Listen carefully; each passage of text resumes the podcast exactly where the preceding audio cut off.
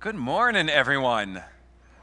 Guys, so good to see you. Thank you for joining. I'm so excited about today's service. I get to talk to you about this prophet called Isaiah. We get to come and examine ourselves in the presence of God. We get to worship. We get to commune today. And can I just say, oh my gosh, this first wave thing is coming together back there. If you have not like snuck behind the curtain yet today to go like kind of, you know, mill around back there, do it. After the service today, we'd love to give you tours. For me, I got to kind of like see drywall before I can visualize things. And just seeing what's coming together back there and going like, mate, maybe by Easter, don't quote me, okay? But maybe by Easter, that might actually be functional. Oh my gosh, I mean, it, it's, it's incredible and just good things are happening. By the way, my name is David Gadini. For those of you who don't know me, I'm the pastor here at Fellowship of Faith, and, and we just want to welcome you and hope that you get to engage with God in some new, fresh, incredible way because I'll tell you this God's Spirit is a God's is a spirit that does something new. God is doing things new in us in our hearts, in this world, and He asks us to partner with Him in that. And that's what we're talking about today. I want to talk to you about how God works. We know God works. We believe God works. We trust God works. But I think oftentimes we're left wondering how? How does God work? You ever wonder that? Isaiah says that God works through this, this person or this thing that he calls the servant. The servant of God. A servant who acts on God's behalf. And we want you to know about this servant. Because when you know about this servant, you know how God works. You see a glimpse into the mind of God and how He's operating in, the, in, in, this world and in our field. And, and through Lent, what we're taking you through is something that, that Old Testament scholars and people like that have called the servant songs. Because what you'll find in the prophet Isaiah, the Old Testament prophet Isaiah, are five poems, often called songs. Five songs, five servant songs. Five songs about this servant through whom God chooses to work and how God acts. And each of these poems gives us a, a slightly different glimpse into the nature and character of God and the way He works in the world. Last week, we saw how God is seeking to bring justice to this world through the servant, but doing it in a way that does not, and I love Isaiah's language, do you remember this? That does not break reeds or snuff out wicks. Do you know how fragile a reed is? Have you ever been working in your yard and, and, and you have like maybe bulrushes or tall weeds or let's, reeds growing? I mean, just with the slightest of pressure, you know, you step the wrong way. Your lawnmower kind of goes off path and cut, snipped. Have you ever had a candle that flickers? It's there, like right on the edge. And you know, any just little of breath, any change in the air circulation in your home, that thing is out right? Isaiah says the servant will come to bring justice on the earth, but will do so in such a way that will not break reeds or snuff out smoldering wicks. Today, though, we come to Isaiah 49. And as always, I really encourage you to follow along with me. We'll show you some of these on the screen as we go, but it's good to have it there before your eyes. If you have a Bible, great, take it out. If you're at home, grab one off the shelf. If you have a phone, you have 700 Bibles easily within your hand all right? Download the YouVersion app so you have it easily always with you. Um, go to BibleGateway.com if you're like app phobic and you think I'm setting you up with some like marketing scheme or something like that. All right? Go to either one and go with me to Isaiah chapter 49. I'm going to read this to you, but what I'd like you to do is follow along and keep it before your eyes so that you can continue kind of look back, reference, engage with it as we go. All right? So here's what it says Isaiah begins Listen to me, which is like the best way for any Bible passage to begin. Because let's face it, do you ever read the Bible and you're kind of like this?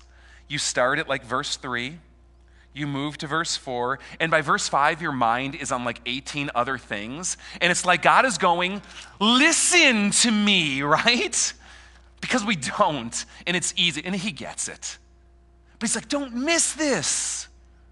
Listen to me. Listen to me, you islands. You go, I'm not an island. No man is an island. You're an island, all right? Listen to me. Listen to me, you islands. Hear this, you distant nations.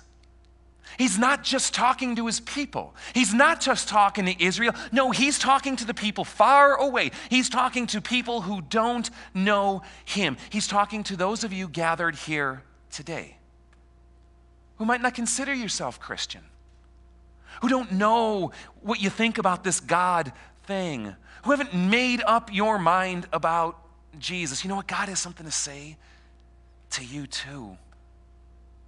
Listen to me, he says. Before I was born, Yahweh called me. From my birth, he made mention of my name. He made my mouth like a sharpened sword. In the shadow of his hand, he hid me. He made me into a polished arrow and concealed me in his quiver. Now we're going to verse 3. Has your mind already strayed? Let's go back to verse 1. Listen to me. he said to me, You are my servant he said to me, You are my servant Israel, in whom I will display my splendor. A sharpened sword. Who is the servant? A sharpened sword, or at least his mouth is. A sharpened sword, a polished arrow. A sword hidden in God's hand an arrow concealed in the quiver. See, the story of the Bible is God operating in this world in a giant rescue operation. All right? God is looking to bring his rescue and redemption to this world. And it would seem from Isaiah that the servant is the trick up God's sleeve. This one hidden in the hand, this one concealed in the quiver, he's the one that you didn't see coming. It reminds me of this great story from Judges 3. By the way, when is have you read the book, the Old Testament book of Judges like recently? I, I want to speak to those of you who are between the age of 12 and 18 and are utterly bored with God and the Bible and actually even Jesus. Because your whole life, Jesus has been pictured and portrayed to you as a 98 pound weakling that a strong breeze would blow over who loves nothing more than to hold lambs in his arm. I am not trying to denigrate the image of a kind and gentle Jesus because I assure you he is. But he's also one of strength, a sharpened sword, a concealed arrow, if you will. And if you become bored with, with your idea of what the Bible is about, I'm just going to submit to you, you haven't read Judges in a long, long time. I think of the story in Judges 3 when, when we get this, like this hidden sword about this judge named Ehud. And of course, I say judge, and your mind immediately goes to like some, some dude in Britain, like with the wig, you know, in the black robe or something like this. But you need to think of them more as like action heroes all right? These are people raised up to be, to be saviors and conquerors and rescuers on behalf of Israel. Read the story in Judges 3 of Ehud slaying the fat king Eglon with the sword strapped to his thigh, and you'll start to get an image of what this means. I read a passage like this, and I can't but help think of Bard taking the final black arrow and, and, and slaying Smaug with that one final last shot. If you don't know the reference, repent. I can't think of helping of every single video game I've ever played since 1985 when you finally hit the power up and something explodes on the scene that was unexpected and that comes in to save the day. Isaiah talks about this servant, this way that God is working, this way that God will work, something hidden in his hand, concealed in his quiver, something effective to work and to penetrate that is going to do his his work. This is the image that Isaiah starts to spell out for us. And this secret weapon of God, this servant secret weapon of God is who? Israel. Did you have a moment of pause in that? Well, it must be Jesus. Because since I was two, the answer to any church question is Jesus. Look at the last line. Who is God's servant? You are my servant, Israel, in whom I will display my splendor. You are the trick up my sleeve. You, Israel, are my secret weapon. You, Israel, are the one through whom I will work to work out my redemption, my rescue project, if you will, in this world. It says, You are my servant Israel. It is God's big surprise. And the surprise is this Israel is the least of these. Who would ever expect Israel. Now, today you might expect Israel because Israel is all that the, polit- that the national media seems to talk about, right? Israel gets such prominence today, in part because of passages like these. But in Israel's day, who would think this backwater hill people would be God's secret weapon? This is not one of the great civilizations of old, like Egypt or Babylon insignificant, weak, forgotten, unnoticed. The least of these, a people that could come or go, and the rest of the world wouldn't even care. And God says, You are my servant. And through you, I am working out my rescue of this world. I love how Deuteronomy 7 happens to put this. Look at this passage. Can I shut this off? Let's try it again.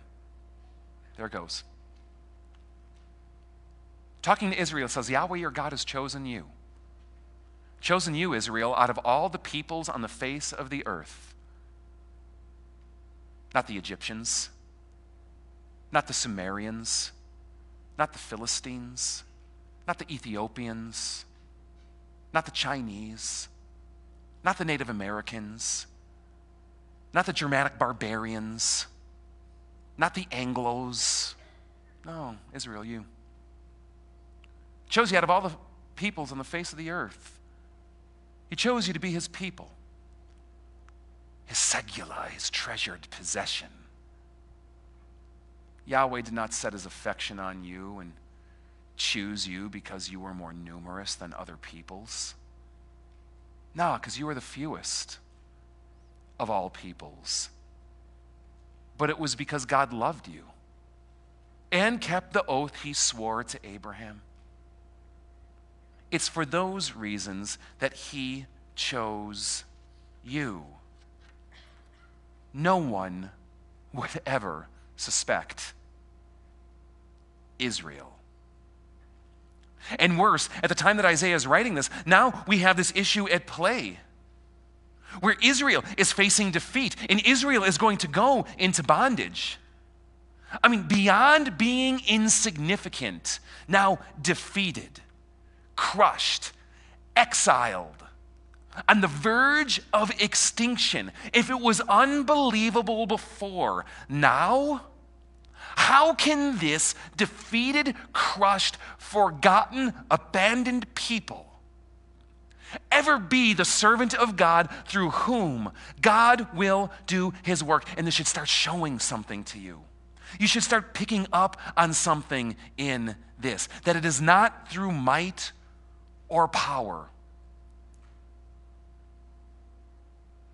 but through the work of God, often in our weakness, that God does his greatest work.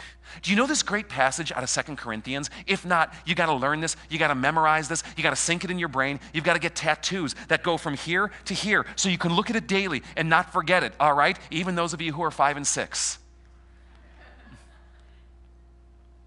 I think I skipped it here. Here we go.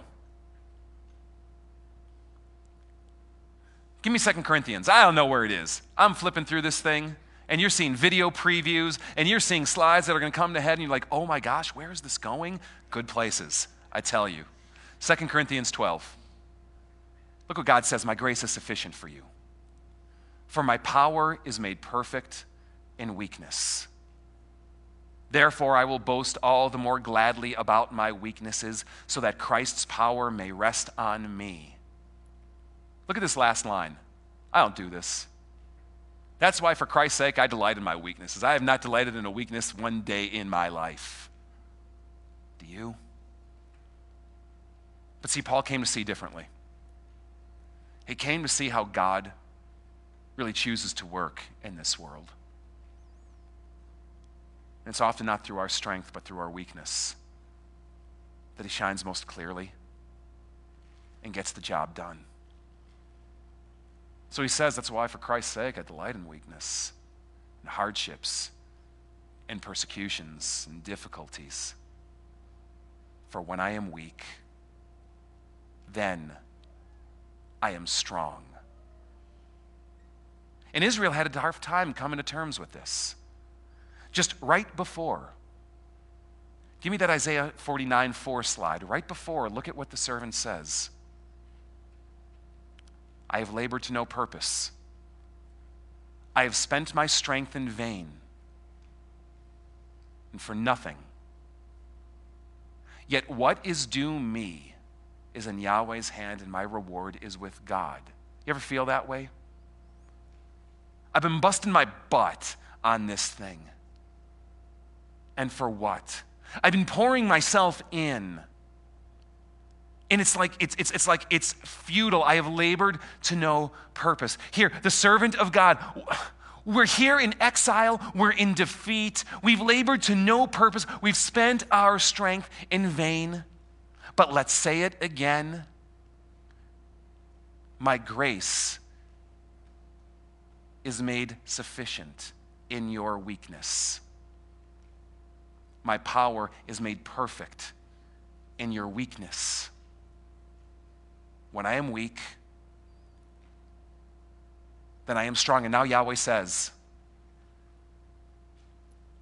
Go back.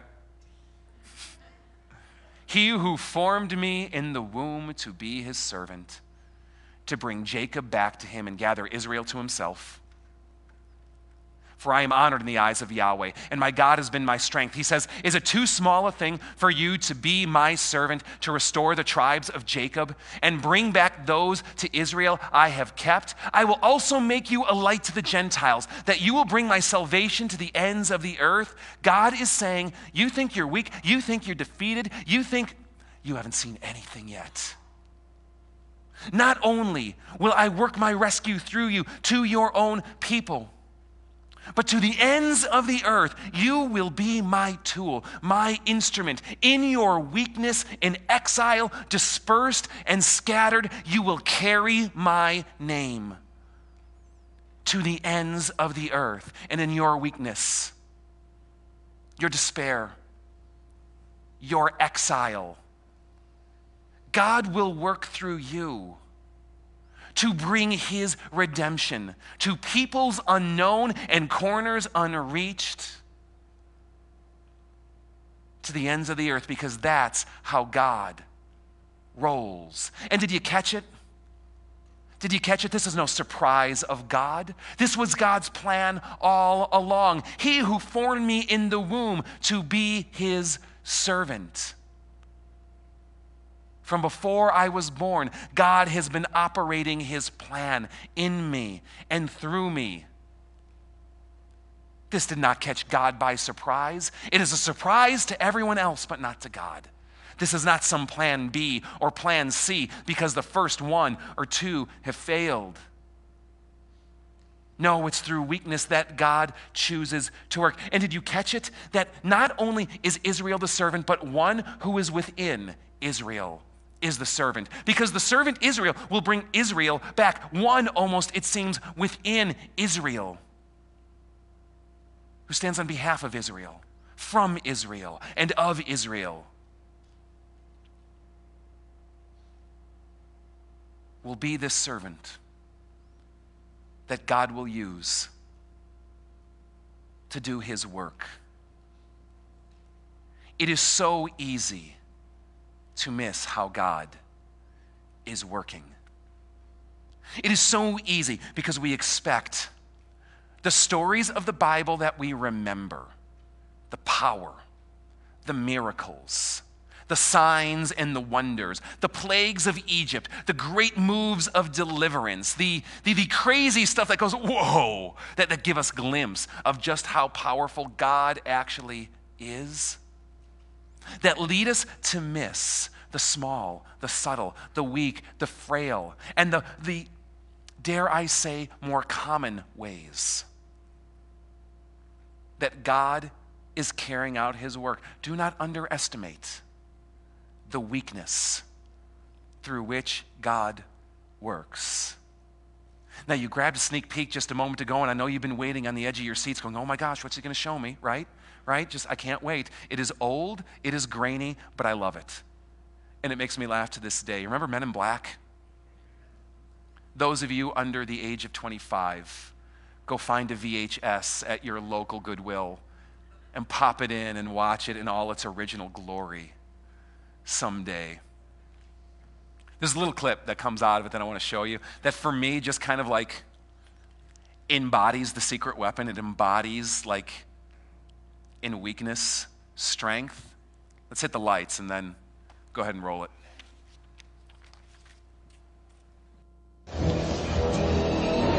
Kate, give the kid a weapon.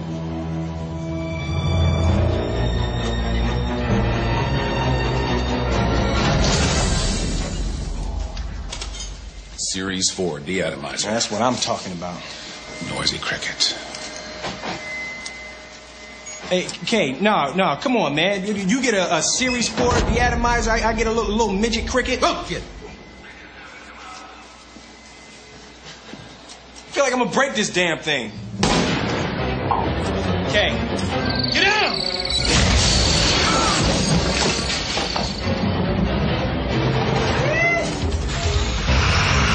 That's it. That's the, uh, the, in the exosuit.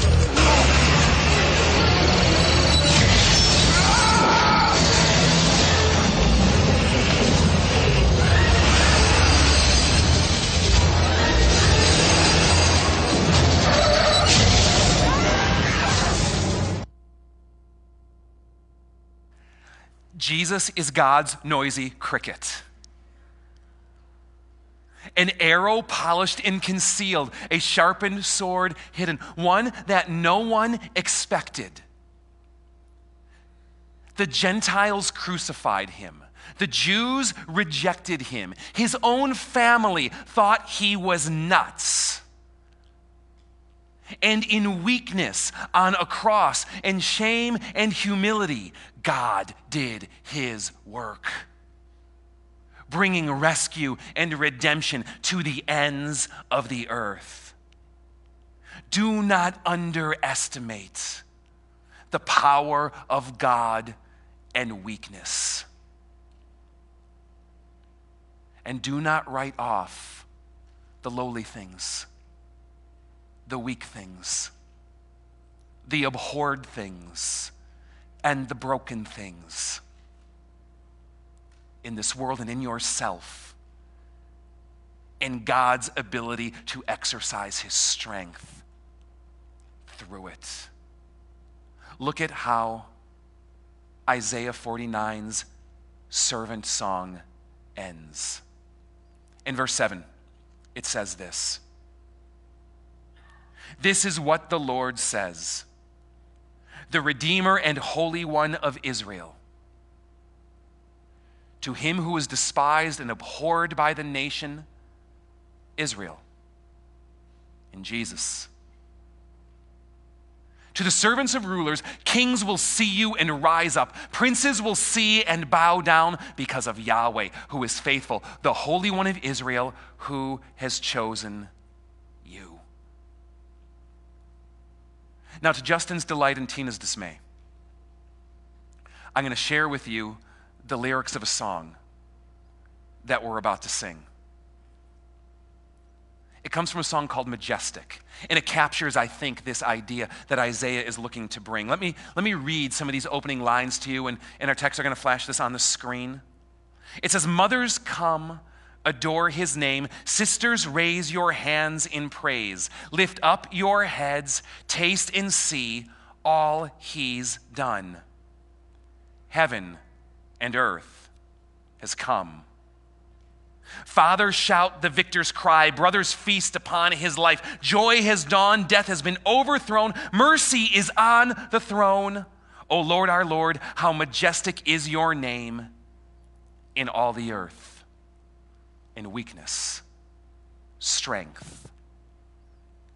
Our second insight Isaiah's second picture of this servant through whom God works in this world. Let's rise and sing.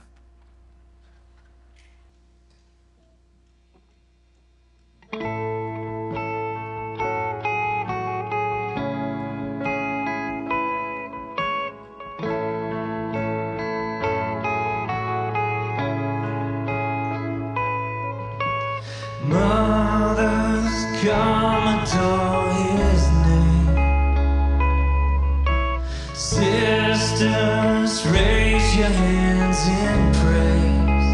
Lift your heads, taste and see all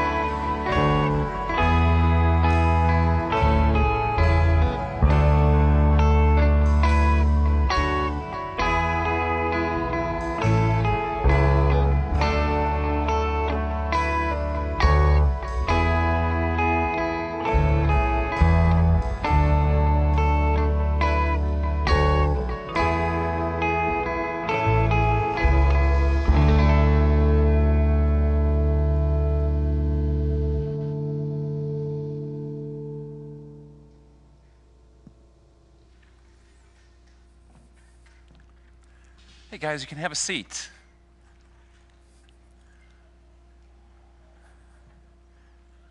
You know, this Lent season, we've really been emphasizing this idea of examining ourselves. And if you spend any time with us here at Fellowship of Faith, you know we regularly engage in something called faith training. It's the basic idea that um, God wants our spirit strong.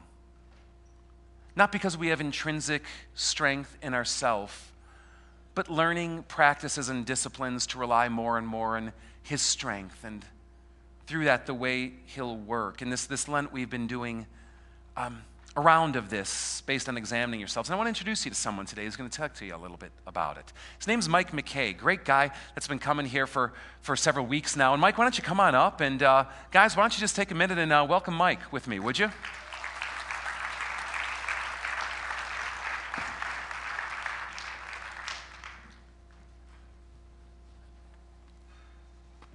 Hey, brother. Hello? Good to have you up here today. Yes.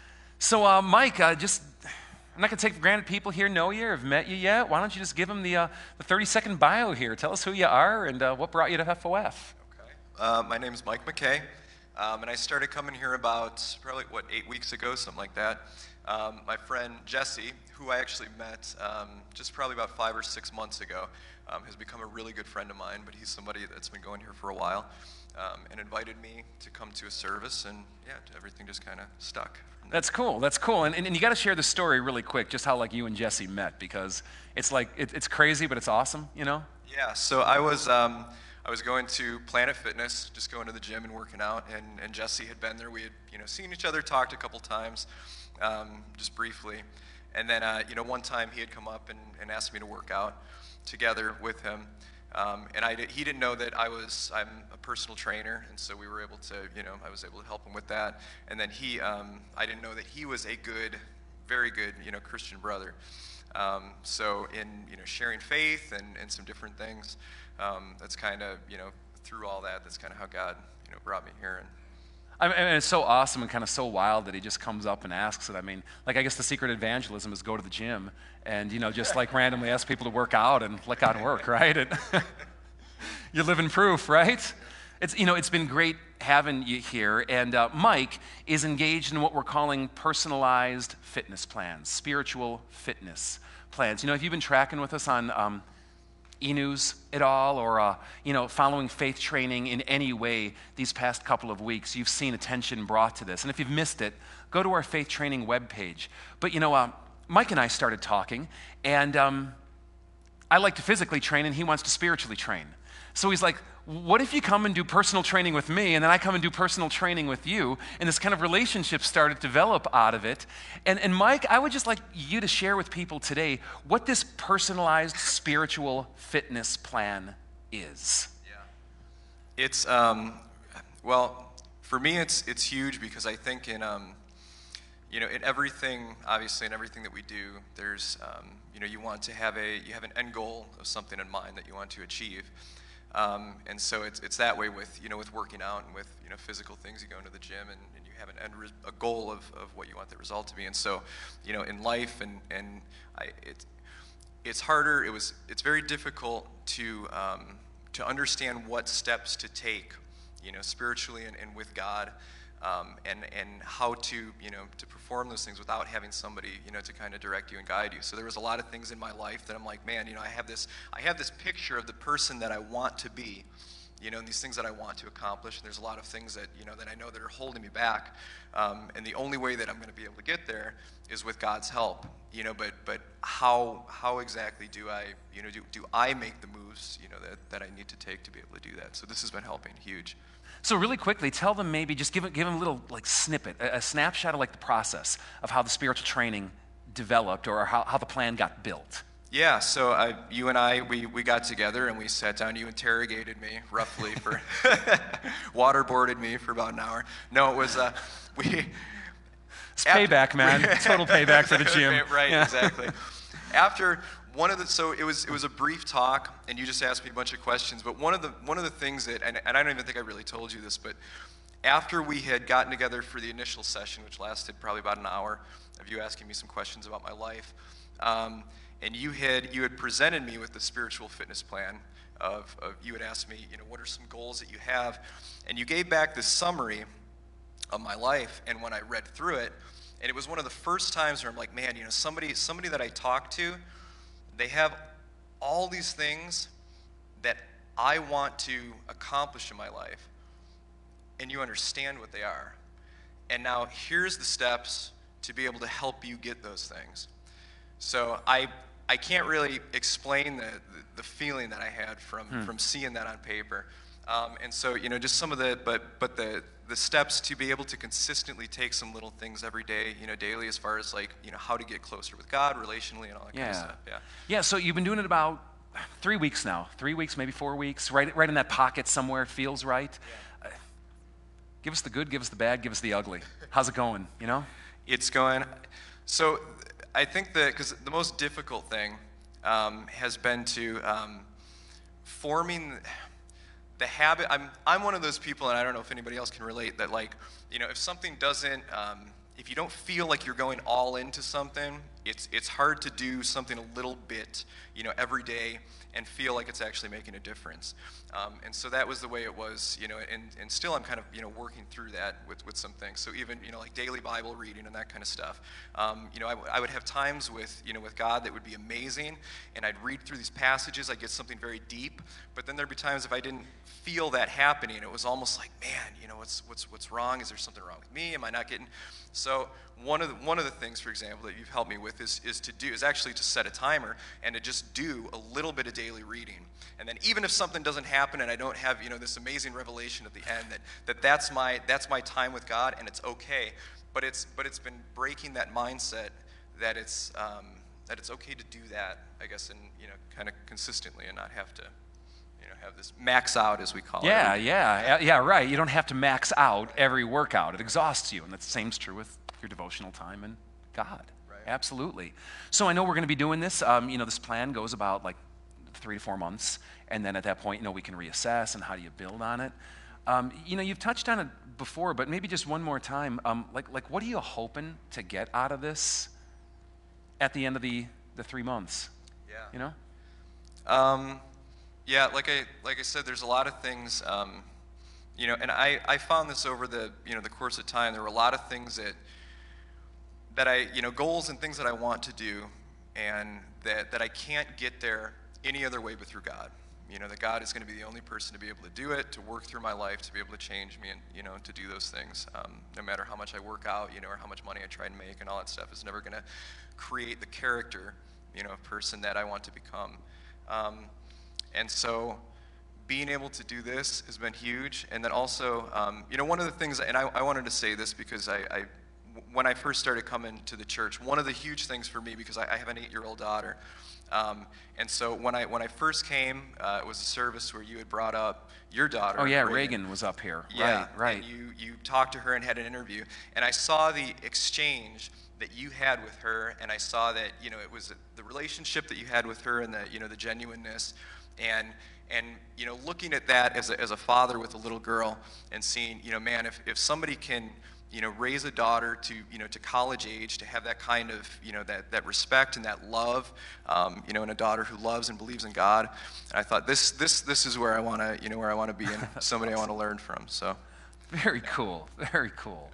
Um, you know, let's just wrap it up with one more thing. And, uh, you know, here today we got a number of people um, that are gathered watching us or, you know, here in person. And, uh, you know, uh, many of them aren't doing this plan, and um, maybe some are wondering about it, don't really know where to start, resonating with some of the things you said, wanting that, but not knowing how to, you know, what's that step?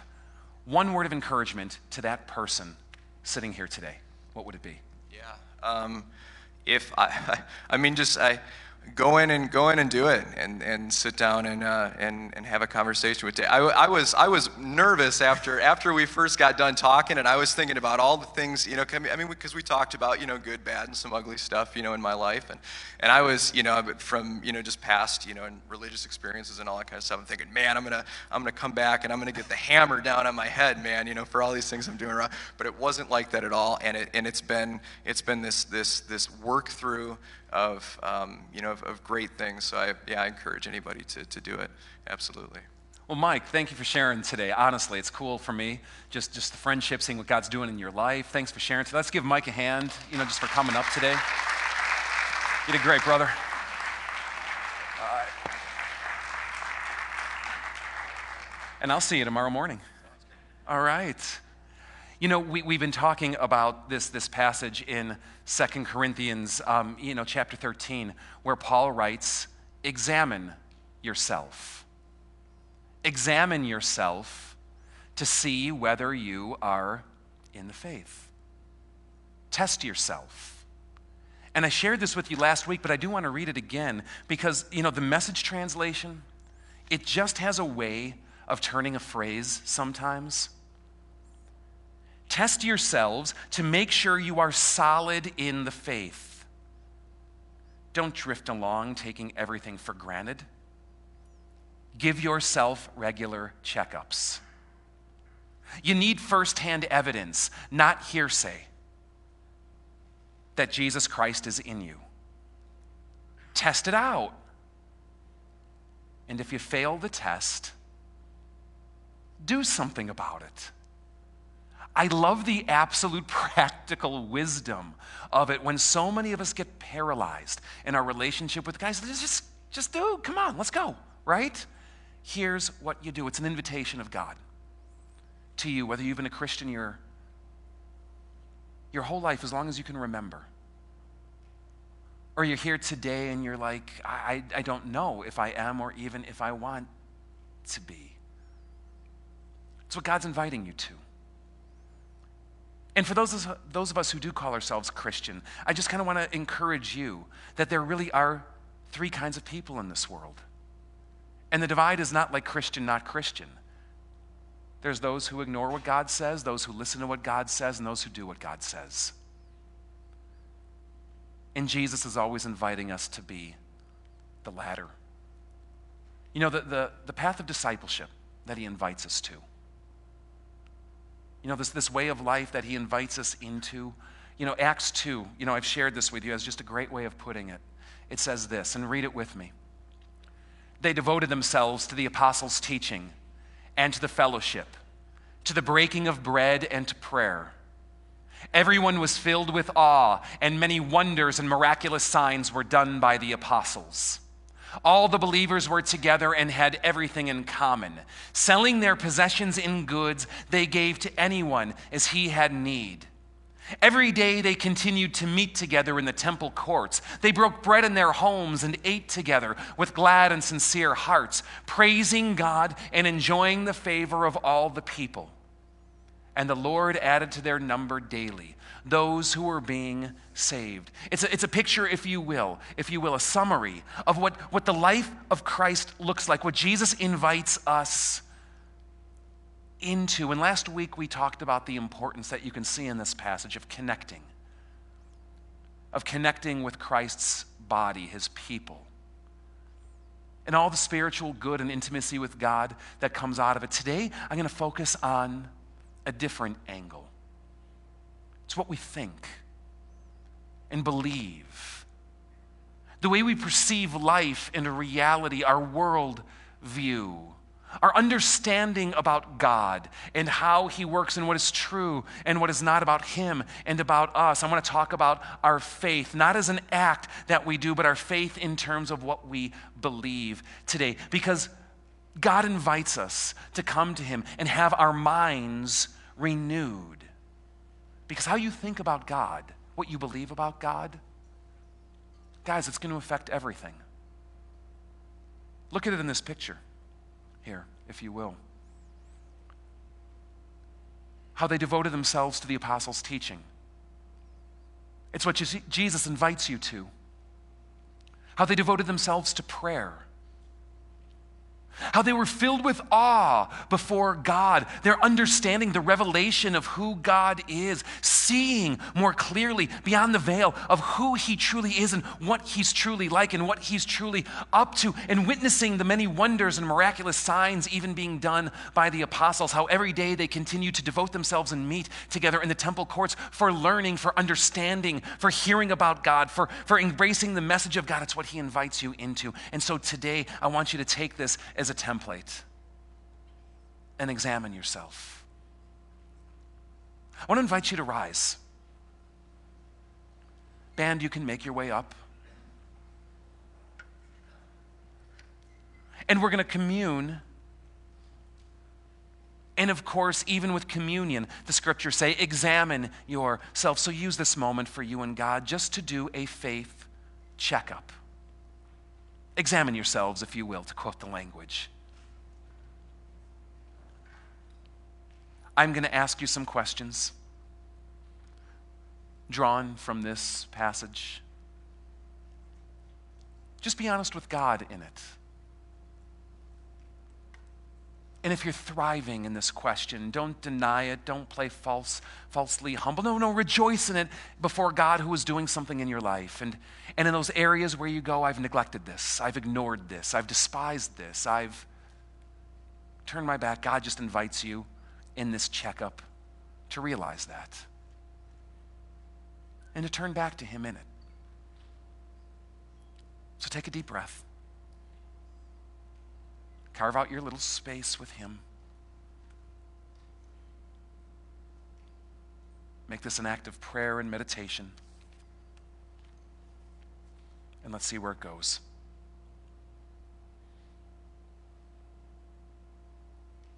How would you answer these questions? I know God better today than I did a year ago.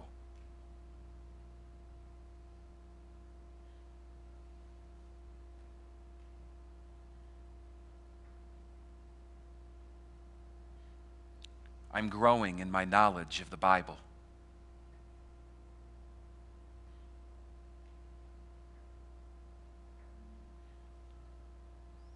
I'm memorizing parts of the Bible.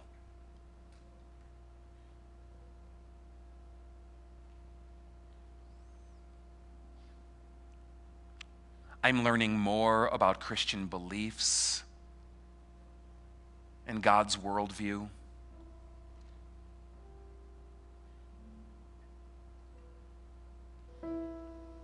I pray daily.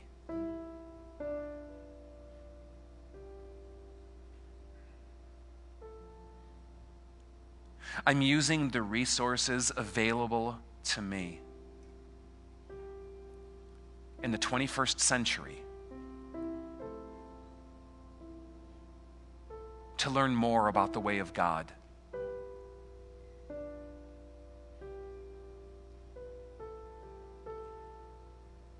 I read or listen to or recall by memory the Bible three or more times a week.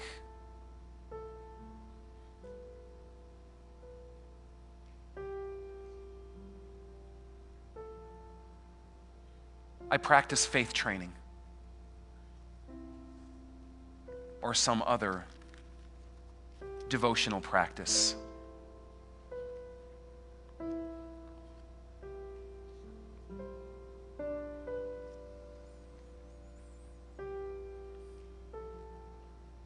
Go?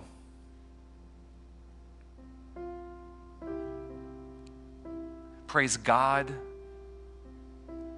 where it's going well, where you've answered yes. Seek God and turn to Him and, and, and recommit to God in the areas where you've said no,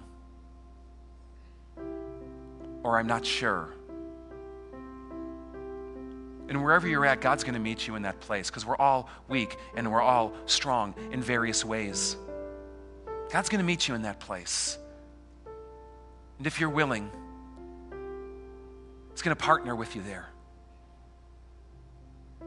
and work in your life to do something amazing in your relationship with Him. But trust Him in that. And take that step today.